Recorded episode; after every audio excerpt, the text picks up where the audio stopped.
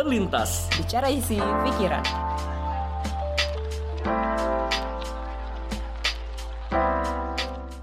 Halo, selamat datang di podcast Terlintas. Bicara isi pikiran. Apa kabar teman-teman semua? Kita kembali lagi di episode baru ya, Sar. Ya, episode 33. 33. Setelah kemarin emang episode panjang banget, kita terpaksa jadi bagi dua bagian. Dua part. Ya, dan kali ini kita kembali dengan episode baru yang kali ini kita nggak sendirian juga, kita akan mengajak satu teman buat kita ngobrol dan temanya menarik banget. Dan temanya kali ini apa, Sar? Temanya adalah herbal dan Indonesia. Nah, Ya. ini mungkin kalau misalkan udah dengan kata herbal, bisa teringatnya apa sih yang warna-warna hijau mungkin. Salah satu mungkin produk. yang kayak betul satu ya Salah salah satu produk tapi Iya. kita mulai secara lebih besar dan lebih dalam tadi. Kita nggak kenalan dulu ya Iya, kita bahasnya nanti lebih luas, nggak hanya itu, tapi justru mungkin kita bisa dapat pengetahuan baru tentang uh, tema kita kali ini. Ya pasti emang berhubungan dengan uh, herbal-herbal tersebut ya. Dan kali ini teman yang kita ajak itu bernama Juan Leonardo, dan dia adalah seorang entrepreneur dan juga herbalis yang tentunya kiprahnya itu udah pengalamannya udah berkutat di seputar dengan tentang uh, dunia herbal dan ini yang akan kita bahas dengan teman kita satu ini. Halo Juan, silahkan boleh memperkenalkan diri. Halo, halo teman-teman semua. Ya. Eh, perkenalkan, saya Juan. Saya founder dari Herbaleo. Di Instagram bisa dicari at herbaleo.id. Em, saya sendiri bergelut di bidang herbal. Dulu saya kuliah di Amerika di San Francisco 2 tahun, lalu saya pindah ke Boston 2 tahun. Di situ saya mengambil jurusan science dan bisnis, jadi saya ambil dua sekaligus. Lalu setelah saya lulus, saya pindah ke Beijing, China, untuk seko- lanjut sekolah lagi di Beijing University of Chinese. Mana itu adalah sekolah khusus pengetahuan eh, khusus pengobatan herbal, sekolah kedokteran khusus herbal. Lalu setelah lulus, oh sorry, sebelum saya lulus, selama saya masih sekolah di situ, saya juga sempat bekerja sebagai dokter di salah satu rumah sakit di Beijing selama kurang lebih setengah tahun. Lalu setelah lulus saya kembali ke Indonesia dan saya saya mau mulai bisnis di bidang obat herbal, di bidang herbal, pengobatan herbal. oh, Udah jalan berapa tahun tuh berarti Herbaleo uh, Juan? Herbal sendiri udah tiga tahun ya, udah jalan tiga tahun. Oke. Udah mau tiga tahun bentar saya bikin dulu. Iya. Dua tahun lebih lah, dua tahun Dua lebih tahun hampir tiga tahun.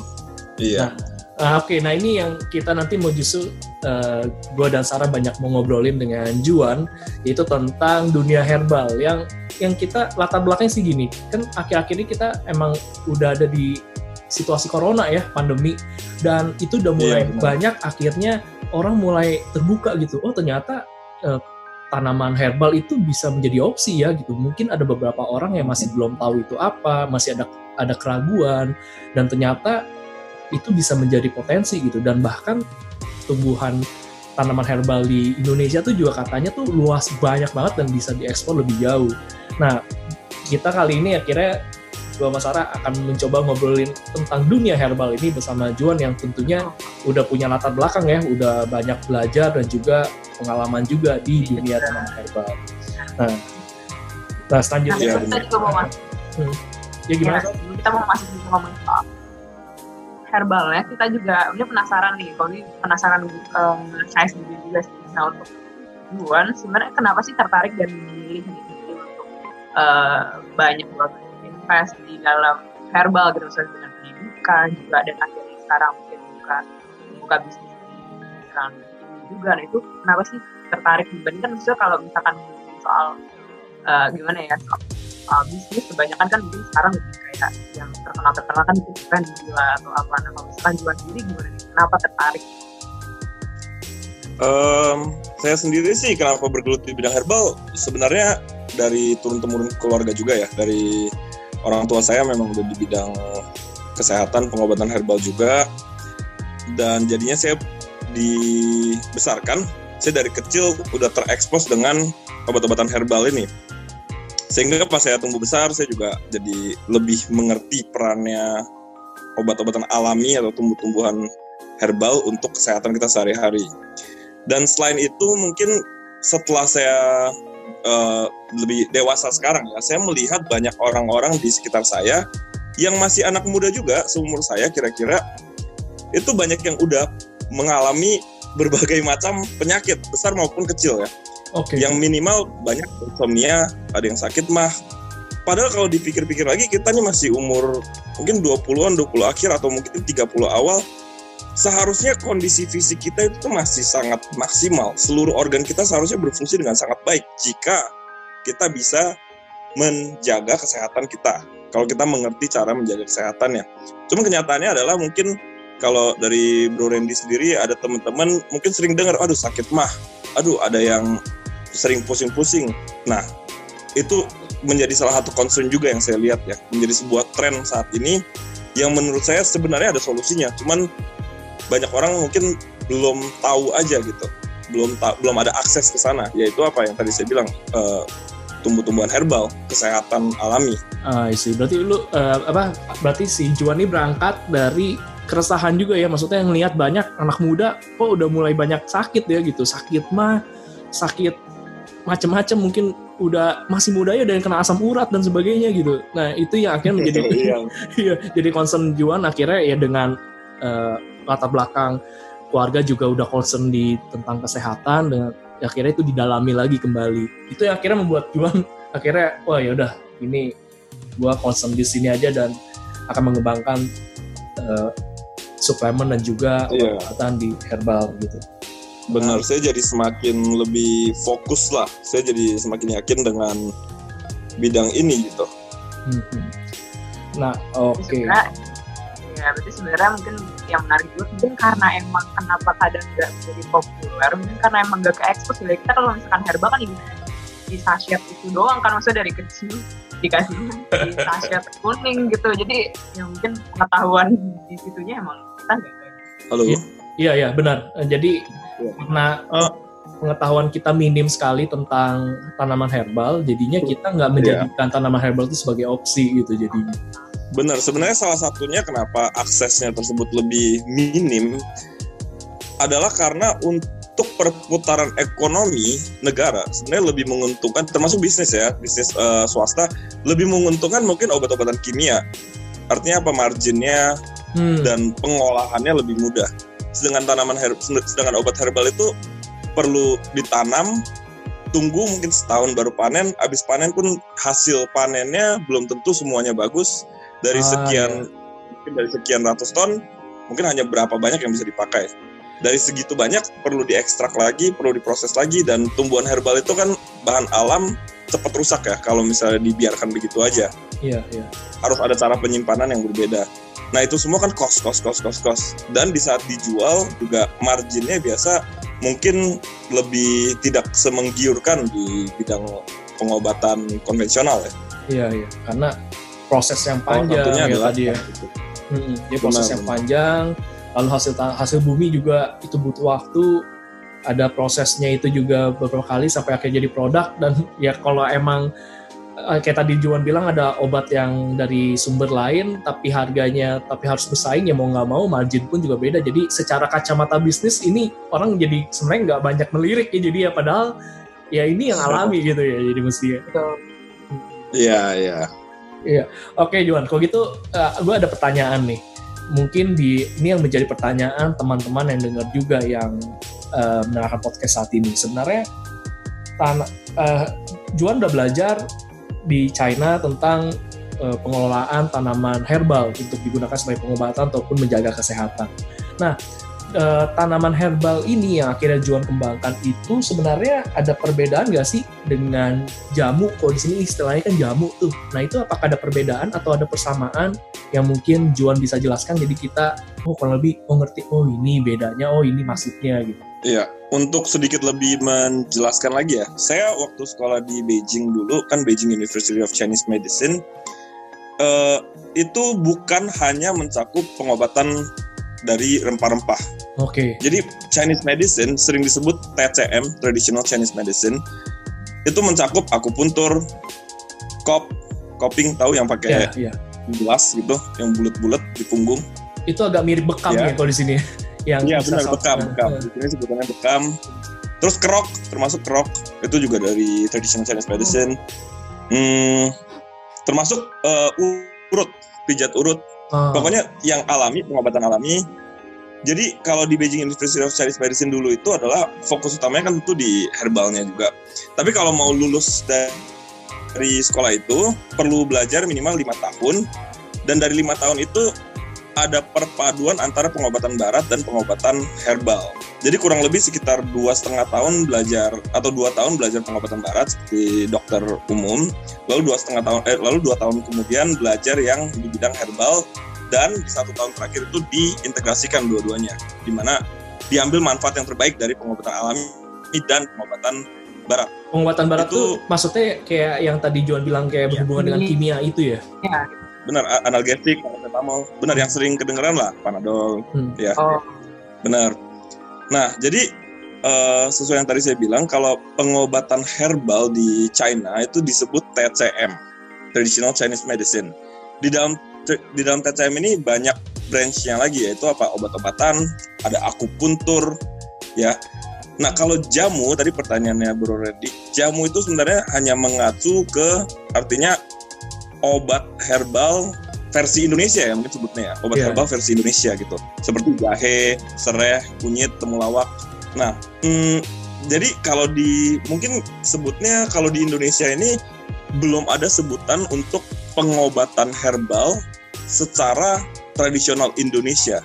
Karena jamu itu hanya obat-obatan herbalnya, bukan ilmu pengobatan herbal keseluruhannya. Ibaratnya Oke. Hmm. Ya. Sedangkan TCM adalah yang dimaksud dari TCM adalah ilmu pengobatan secara keseluruhan, di mana obat herbal Chinese itu salah satu dari TCM gitu. Mungkin itu perbedaan jamu dan TCM pengobatan herbal di China. Kalau di India disebutnya Ayurveda. Ayurveda juga sebenarnya tidak terlalu jauh berbeda dengan TCM. Ada beberapa kemiripannya juga lah, walaupun tentu prinsipnya ada berbeda juga gitu ya. Hmm. Jadi yang yang jadi pembeda adalah sebenarnya basicnya sama-sama emang obat ataupun super makanan yang bersumber dari tanaman herbal. Cuma bedanya jamu itu hanya ya jamu gitu. Itu emang ramuan yang dari tanaman herbal. Tapi kalau kita bicara oh, di konteks luar negeri seperti di China, TCM itu udah cabang ilmu ya, cabang ilmu pengobatan gitu yang emang sudah ya tadi kayak John bilang udah udah ada mungkin udah ada pelajarannya, udah ada kurikulumnya secara menyeluruh gitu ya. Lalu kalau kayak Ayurveda gitu berarti sudah ini ya Juan ya? Sudah merupakan cabang ilmu juga sama kayak TCM. Eh, sorry sorry tadi suaranya agak putus gimana? Oke. Jadi kalau jamu itu kan katanya belum ada cabang ilmunya berarti kurang lebih seperti itu kan. Kalau kayak TCM kan sudah ada cabang ilmunya. Mungkin belum ada cabang ilmu yang se-advance, sedike- sedikembangkan itu oleh negara seperti di China. Kalau TCM kan sangat didukung oleh negara di China ya. Iya. Kalau di Indonesia mungkin belum ada yang benar-benar sampai dibikin sebuah badan ilmu pengetahuan yang sebegitu fokusnya. Hmm. Kalau yang Ayurveda itu berarti juga sama ada kayak China itu udah dijadikan ilmu juga gitu untuk emang bisa dipelajari sebagai ilmu. Kalau yang Ayurveda. Benar, benar. Kalau di India ya. Dan untuk klarifikasi sedikit tadi eh, Bro Randy ada bilang soal TCM itu mengacu pada makanan obat-obatan herbal. Sebenarnya bukan cuman obat-obatan herbalnya, tapi pengobatan herbal. Pengobatan herbal termasuk yang tadi saya sebut. Ada akupuntur dan urut-urut itu juga ya. Ada kuina, urut, Mm-mm. ya. Menarik sih ini. Ya. Iya. Oke. Lalu kita ada mau nanya lagi nih, tapi dari Sarah, Sarah ada mau nanya apa? Untuk tanya selanjutnya. Em, ini sih sebenarnya penasaran di TCM-nya juga sih kalau misalkan bila soal cabang ilmu. Kan mungkin kalau di bayangan saya atau mungkin pendengar kan kayak misalkan ada kuliahnya gitu terus ada kayak fa- apa ada fakultasnya ada dosen-dosennya. Kalau misalkan dari TCM sendiri em, tadi kan sempat juga kita sempat cerita di awal ya. Maksudnya kan pengobat kan ada pengobat-pengobatan dan metode yang kayak berlangsung ribuan tahun bahkan ya. Ribuan tahun udah berjalan. Nah kalau misalkan dalam pengajarannya dalam TCM-nya sendiri Maksudnya apakah mirip gitu dengan yang kita kayak di kuliah ataupun mungkin memang orang-orang yang sebenarnya turun temurun nih yang ngajar gitu si tanda kutip dosennya gitu yang ngajar atau metodenya apakah sama atau berbeda gitu. mungkin penasaran di ya. Oh, em, ya, good question ya. Itu kalau TCM di China kan sesuai yang tadi saya bilang sangat dikembangkan sampai ada banyak universitas khusus untuk TCM ya. Tapi kembali lagi untuk menjadi dokter di China harus me- untuk menjadi dokter TCM, dokter TCM di China harus menguasai both TCM and pengobatan Western, pengobatan Barat, pengobatan Oh. Barat ya. Nah, jadi di saat belajar TCM ini, kurikulumnya, materialnya, sebenarnya semua kalau di China sangat mengacu kepada eh, perpaduan antara tradisi yaitu kamus-kamus besar yang sudah digunakan dari dulu dan prakteknya pada dan cara menggunakannya di zaman modern ini serta efikasi ke, ke ampuhannya ya Oh. manfaatnya dan jadi mereka sangat eh, mendorong eksperimen-eksperimen saintifik untuk TCM TCM ini sehingga Oh. semuanya di di shift dari yang sekedar tradisi sekedar tradisi. Tapi kembali lagi kayak yang tadi saya bilang sebelum kita mulai rekaman sebuah tradisi kalau misalnya berlangsung selama maksudnya sesuatu yang memiliki manfaat ya sesuatu yang bermanfaat bukan cuma tradisi sekedar kebiasaan ya. Sesuatu yang memang ada manfaatnya dan berlangsung selama 4000 tahun chances are it works. Chances are it does have effect. Hmm. sekarang gimana mereka membawa efek ini ke piring scientific ke piring uh, scientific method yang ada zaman sekarang gitu ya. Kalau misalnya kita lihat dari scientific method yang disebut scientific method itu sebenarnya terdiri dari empat uh, empat tahap. Yang pertama adalah observasi itu melihat problem atau questionnya. Tahap kedua itu hipotesis. Hipotesis adalah kamu memberikan sebuah um, ide ya perkiraan. Kira-kira oh berat ini ada sakit A lalu hipotesisnya adalah obat B bisa eh, efektif untuk sakit A. Lalu tahap ketiga adalah eksperimen. Di eksperimen ini dicoba dicoba dan di dalam eksperimen termasuk banyak eh, banyak variabelnya ya. Ada kontrol dan kalau setelah melalui eksperimen itu barulah keluar konklusi. Konklusi secara scientific method. Bahwa obat B berfungsi baik untuk penyakit A. Nah kalau dari sudut pandang TCM yang menurut saya selama ini masih ada perbedaan dengan scientific method adalah di bagian ketiganya ini, di bagian eksperimennya. Eksperimennya dan di mana mereka sekarang lagi sangat mengembangkan ya eksperimennya sekarang ini ya. Eh, eksperimen sendiri itu selama ini lebih ke arah ya tadi saya bilang tradisi tradisi tradisi. Tapi gini kalau mis contohnya misalnya jahe. Jahe itu terkenal bagus untuk masuk angin. Apakah itu scientifically proven bahwa jahe memang bagus untuk masuk angin? Secara saintifik mungkin belum ada bukti yang konkretnya. Tapi silakan dicoba kalau Bro Randy atau uh, Syara. Kalau misalnya lagi masuk angin coba minum jahe. Apakah ada efeknya? Gitu kira-kira. Kalau misalnya ada efeknya ya itu berarti sebenarnya kalau dari sudut pandang scientific method itu adalah sebuah hipotesis tapi kalau misalnya memang benar-benar efektif sekali dan semua orang udah menggunakan itu it's almost like a conclusion cuman di bagian eksperimennya itu yang masih belum Ah, Oke, eh, ya. solid ya, dari segi scientific methodnya Iya, iya, iya. Jadi ini ya, Kak, eksperimen itu yang nanti bisa mem- membedakan eh, efek dari suatu khasiat tanaman herbal itu bukan sekadar placebo gitu kalau orang bilang gitu ya jadi ya.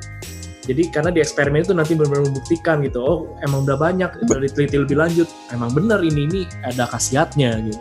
Benar, dan memang semakin ke sini semakin banyak eh, yang sudah diakui seperti WHO tahun 2018 akhir ya, atau 2019 akhir itu sudah mengakui secara official mengakui pengobatan herbal di Oh, WHO, termasuk Tapi- akupuntur. Oh, herbal tapi baru lebih eh, yang kiblatnya masih yang eh, TCM tadi ya. Em, Iya, ter- ya termasuk TCM benar. Iya.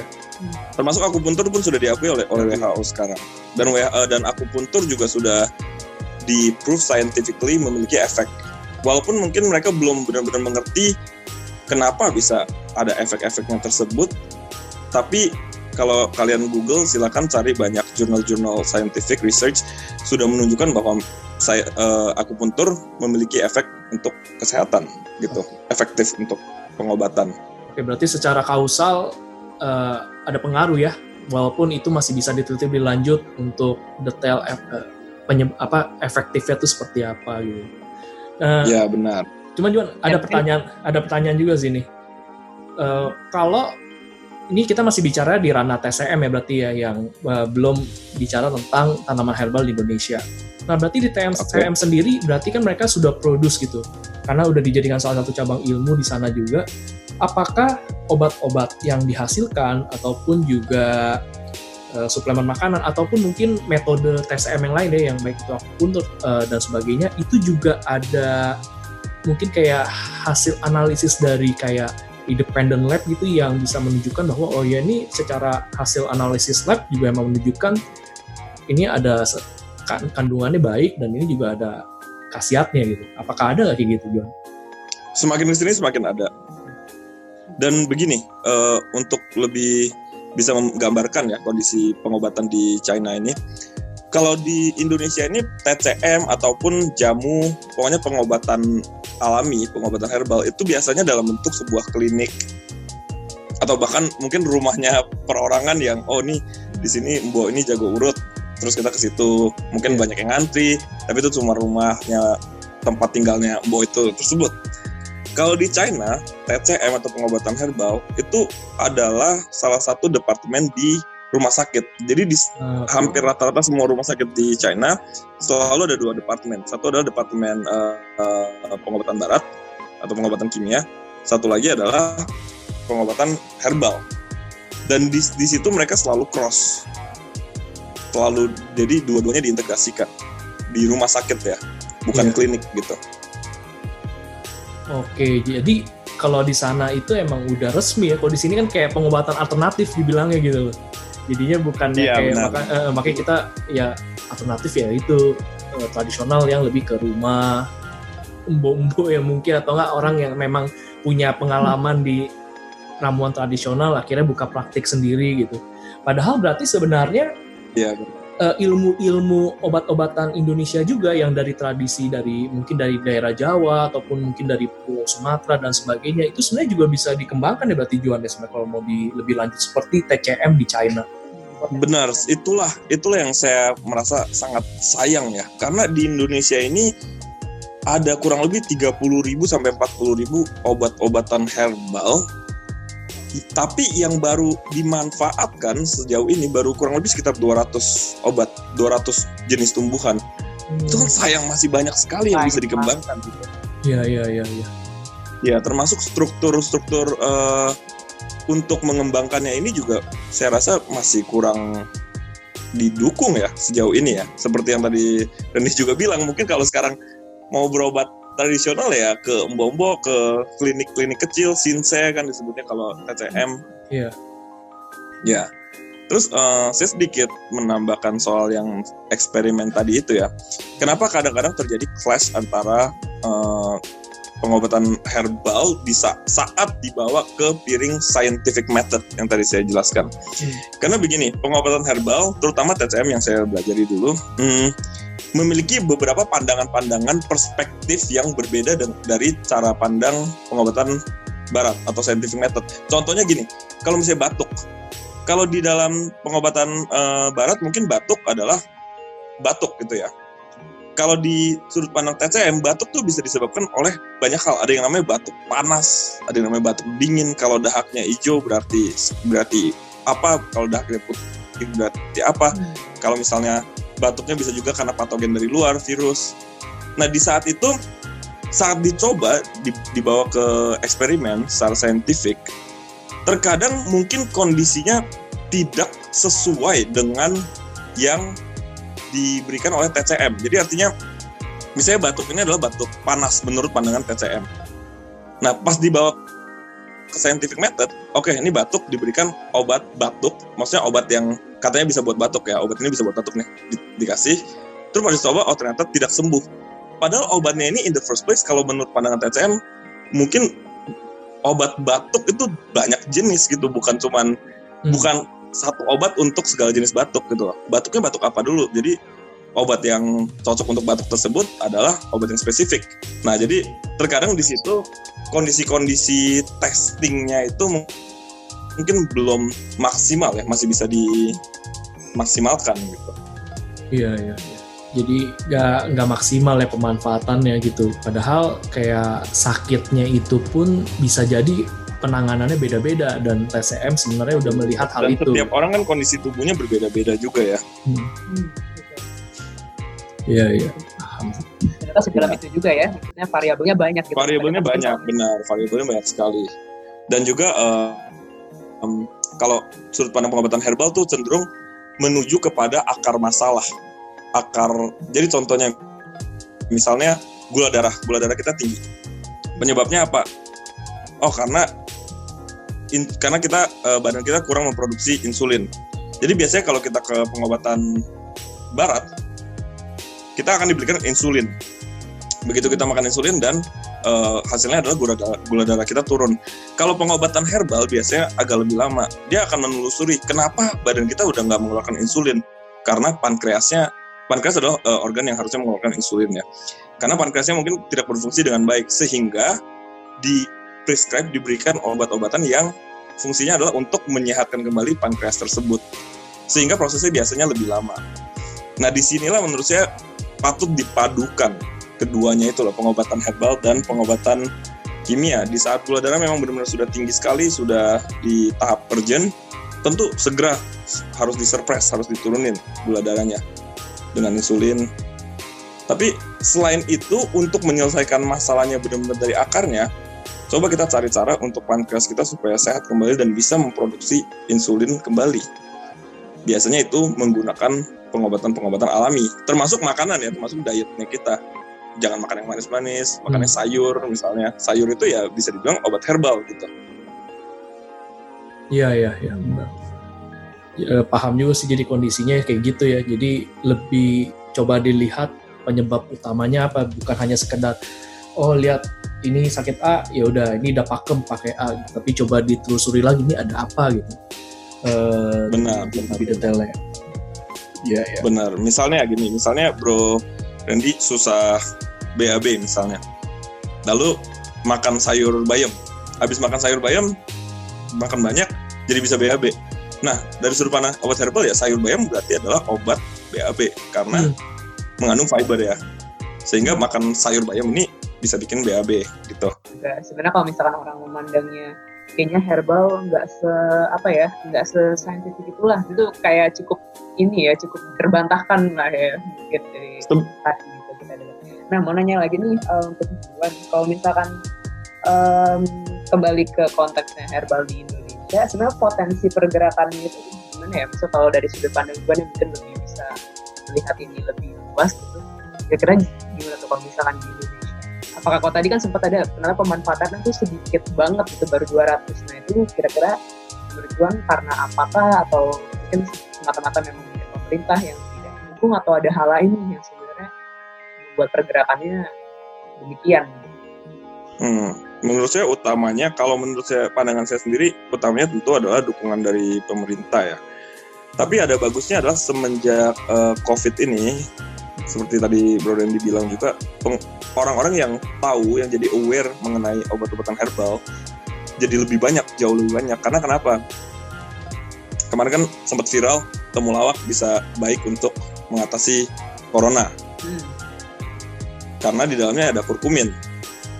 Nah kalau ditanya itu benar apa enggak, begini, secara scientific sudah banyak sekali jurnal dan research yang menunjukkan bahwa kurkumin memang memiliki properti-properti antiviral atau antivirus. Dia bisa mencegah perkembangan virus di sel-sel tubuh kita, termasuk masuknya virus dan berkembang biaknya virus di dalam tubuh kita. Jadi apakah itu bagus? Apakah kurkumin bagus untuk melawan virus atau patogen dari luar? Jawabannya adalah ya 100% pasti ada efeknya. Termasuk dari scientific method, termasuk dari scientific uh, perspektif gitu. Tapi yang kadang-kadang mungkin suka dilebay-lebaykan adalah seakan-akan oh ini kalau misalnya makan kurkumin udah pasti nggak mungkin kena corona. Tentu itu adalah pandangan yang salah karena masih banyak faktor-faktor lain juga. sebenarnya works tapi ya kadang narasi ya yang ngebentuk itu jadi kayak itu jadi agak belok itu dari Iya, benar. Gini, misalnya terus eh, melanjutkan tadi tentang industri pengobatan herbal, eh, sorry, industri jamu di Indonesia ini. Kalau sejauh ini produk-produk obat herbal yang yang kalian tahu aja mungkin gak banyak yang benar-benar terkenal. Misalnya ya tolak angin, sari temulawak, 85 eh mungkin nggak ada lagi ya yang lain-lainnya yang pada nggak gitu tahu banyak. Padahal kalau misalnya contoh saya ambil uh, perbandingan dengan di China atau di Hong Kong itu produk obat herbal banyak sekali. Dan masyarakat sana memang cenderung memilih obat-obatan herbal sebelum mereka membutuhkan obat-obatan uh, barat, barat gitu ya. gitu. Oh, Oke, justru alternatifnya malah yang barat ya obat tertentu. Tapi alternatif medicine itu kan semua sebutan aja ya, semua Iya, cuma iya. vocabulary. Iya. Sebutnya alternative medicine. Kalau misalnya benar-benar mau masuk pada vocabulary itu, it's- jadi yang original should come first kan. Yang Iya. obat lebih original yang mana? Harusnya adalah yang herbal. Betul. Iya. Lalu se- seiring berkembangnya zaman, orang manusia baru menemukan obat-obatan alternatif berupa obat-obatan barat, obat-obatan kimia. Iya, Sebetulnya kan begitu. iya, Tapi iya. itu semua hanya kata-kata lah, vocabulary. Eh, jadi di Indonesia saya rasa harusnya em, kalau pemerintah bisa lebih mendukung lagi per- pergerakan jamu, mendukung masyarakatnya untuk lebih memanfaatkan tumbuhan-tumbuhan herbal di Indonesia ini akan sangat baik.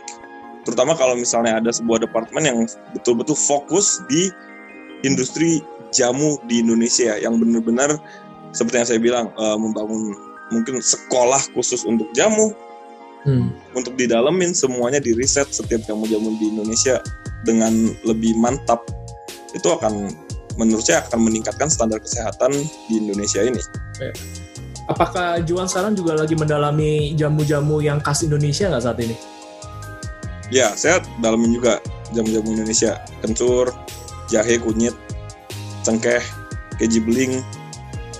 Oh, Banyak. cengkeh juga Jamu ya. Indonesia ini banyak sekali, jamu Indonesia banyak sekali dan manfaatnya sangat bagus.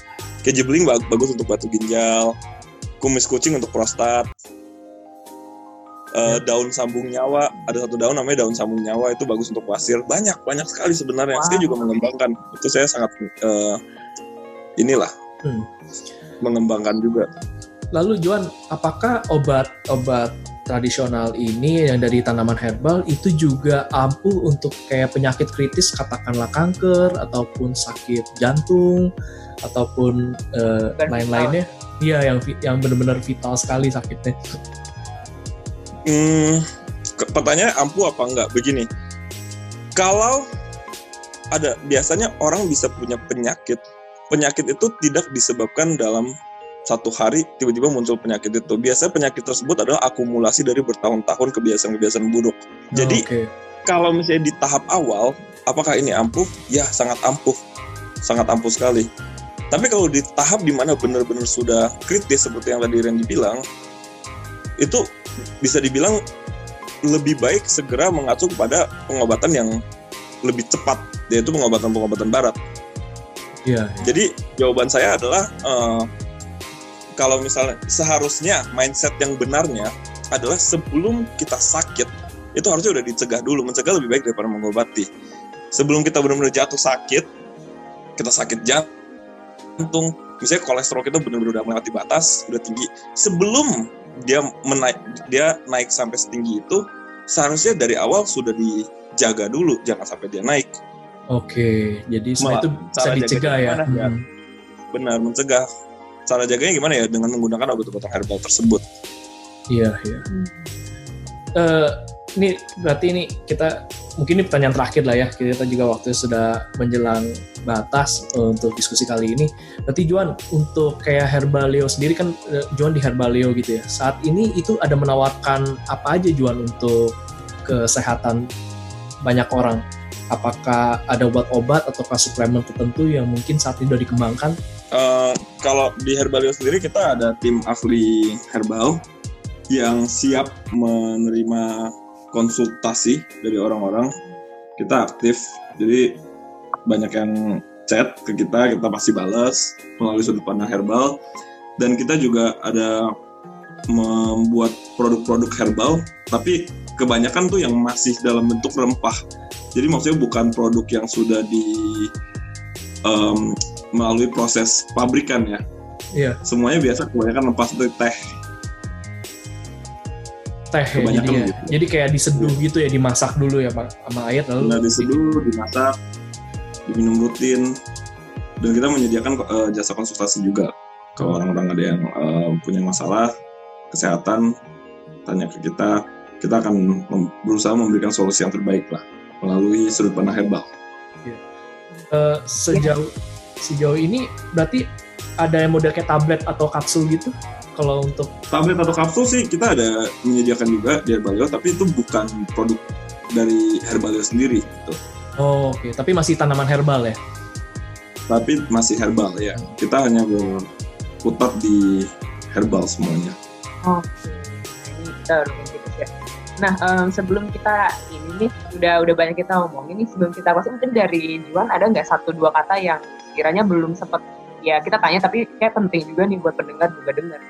Uh, yang pasti menurut saya gini, obat herbal itu cakupannya sangat luas. Seperti yang saya bilang, obat herbal bukan cuma yang benar-benar berbau misalnya kunyit yang yang kayaknya agak asing lah untuk kita terutama anak-anak muda. Sebenarnya yang disebut herbal ya sayuran atau buah-buahan itu ya adalah herbal gitu semuanya.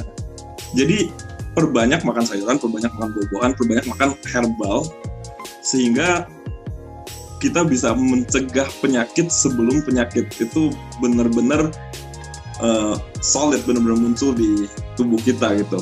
Kurang lebih sih begitu ya. Iya jadi oh. kita makan banyak yang alami ya karena kita sehat iya, juga apa yang dari kita makan gitu. Jadi bijak-bijak juga dalam memilih makanan gitu. benar benar benar. Iya. Oke deh uh, Juan rasanya kita sudah cukup untuk diskusi kali ini. Udah banyak hal yang di-sharingin tentang herbal. Jadi gak perlu takut tentang herbal. Uh, kita bisa tinjau tinggal Google aja. Jadi salah satu penggunaan herbal tuh jadi solusi ya sebenarnya. Atau bisa ke uh, ini ya ke uh, Juan. Herbaleo.id ya ke herbaleo.id bisa. Oh, iya. Oke, paling itu aja episode kita kali ini untuk pembahasannya. Terima kasih Juan sudah berpartisipasi bersama. Thank you. Terima kasih, Randy. Terima kasih, yeah. Salah. Iya, dan kita akan berjumpa lagi di episode yang baru. Saat satu terlintas di pikiran. Kira ia menjajah hingga menjadi nyata. Ada saya Randy. Saya Sarah. Dan teman dan teman kami. Saya Juan. Terima kasih ya. telah mendengar podcast. Sampai jumpa di episode yang mendatang. Sampai jumpa. Bye bye. Thank you, thank you. Thank you Juan. Terima kasih.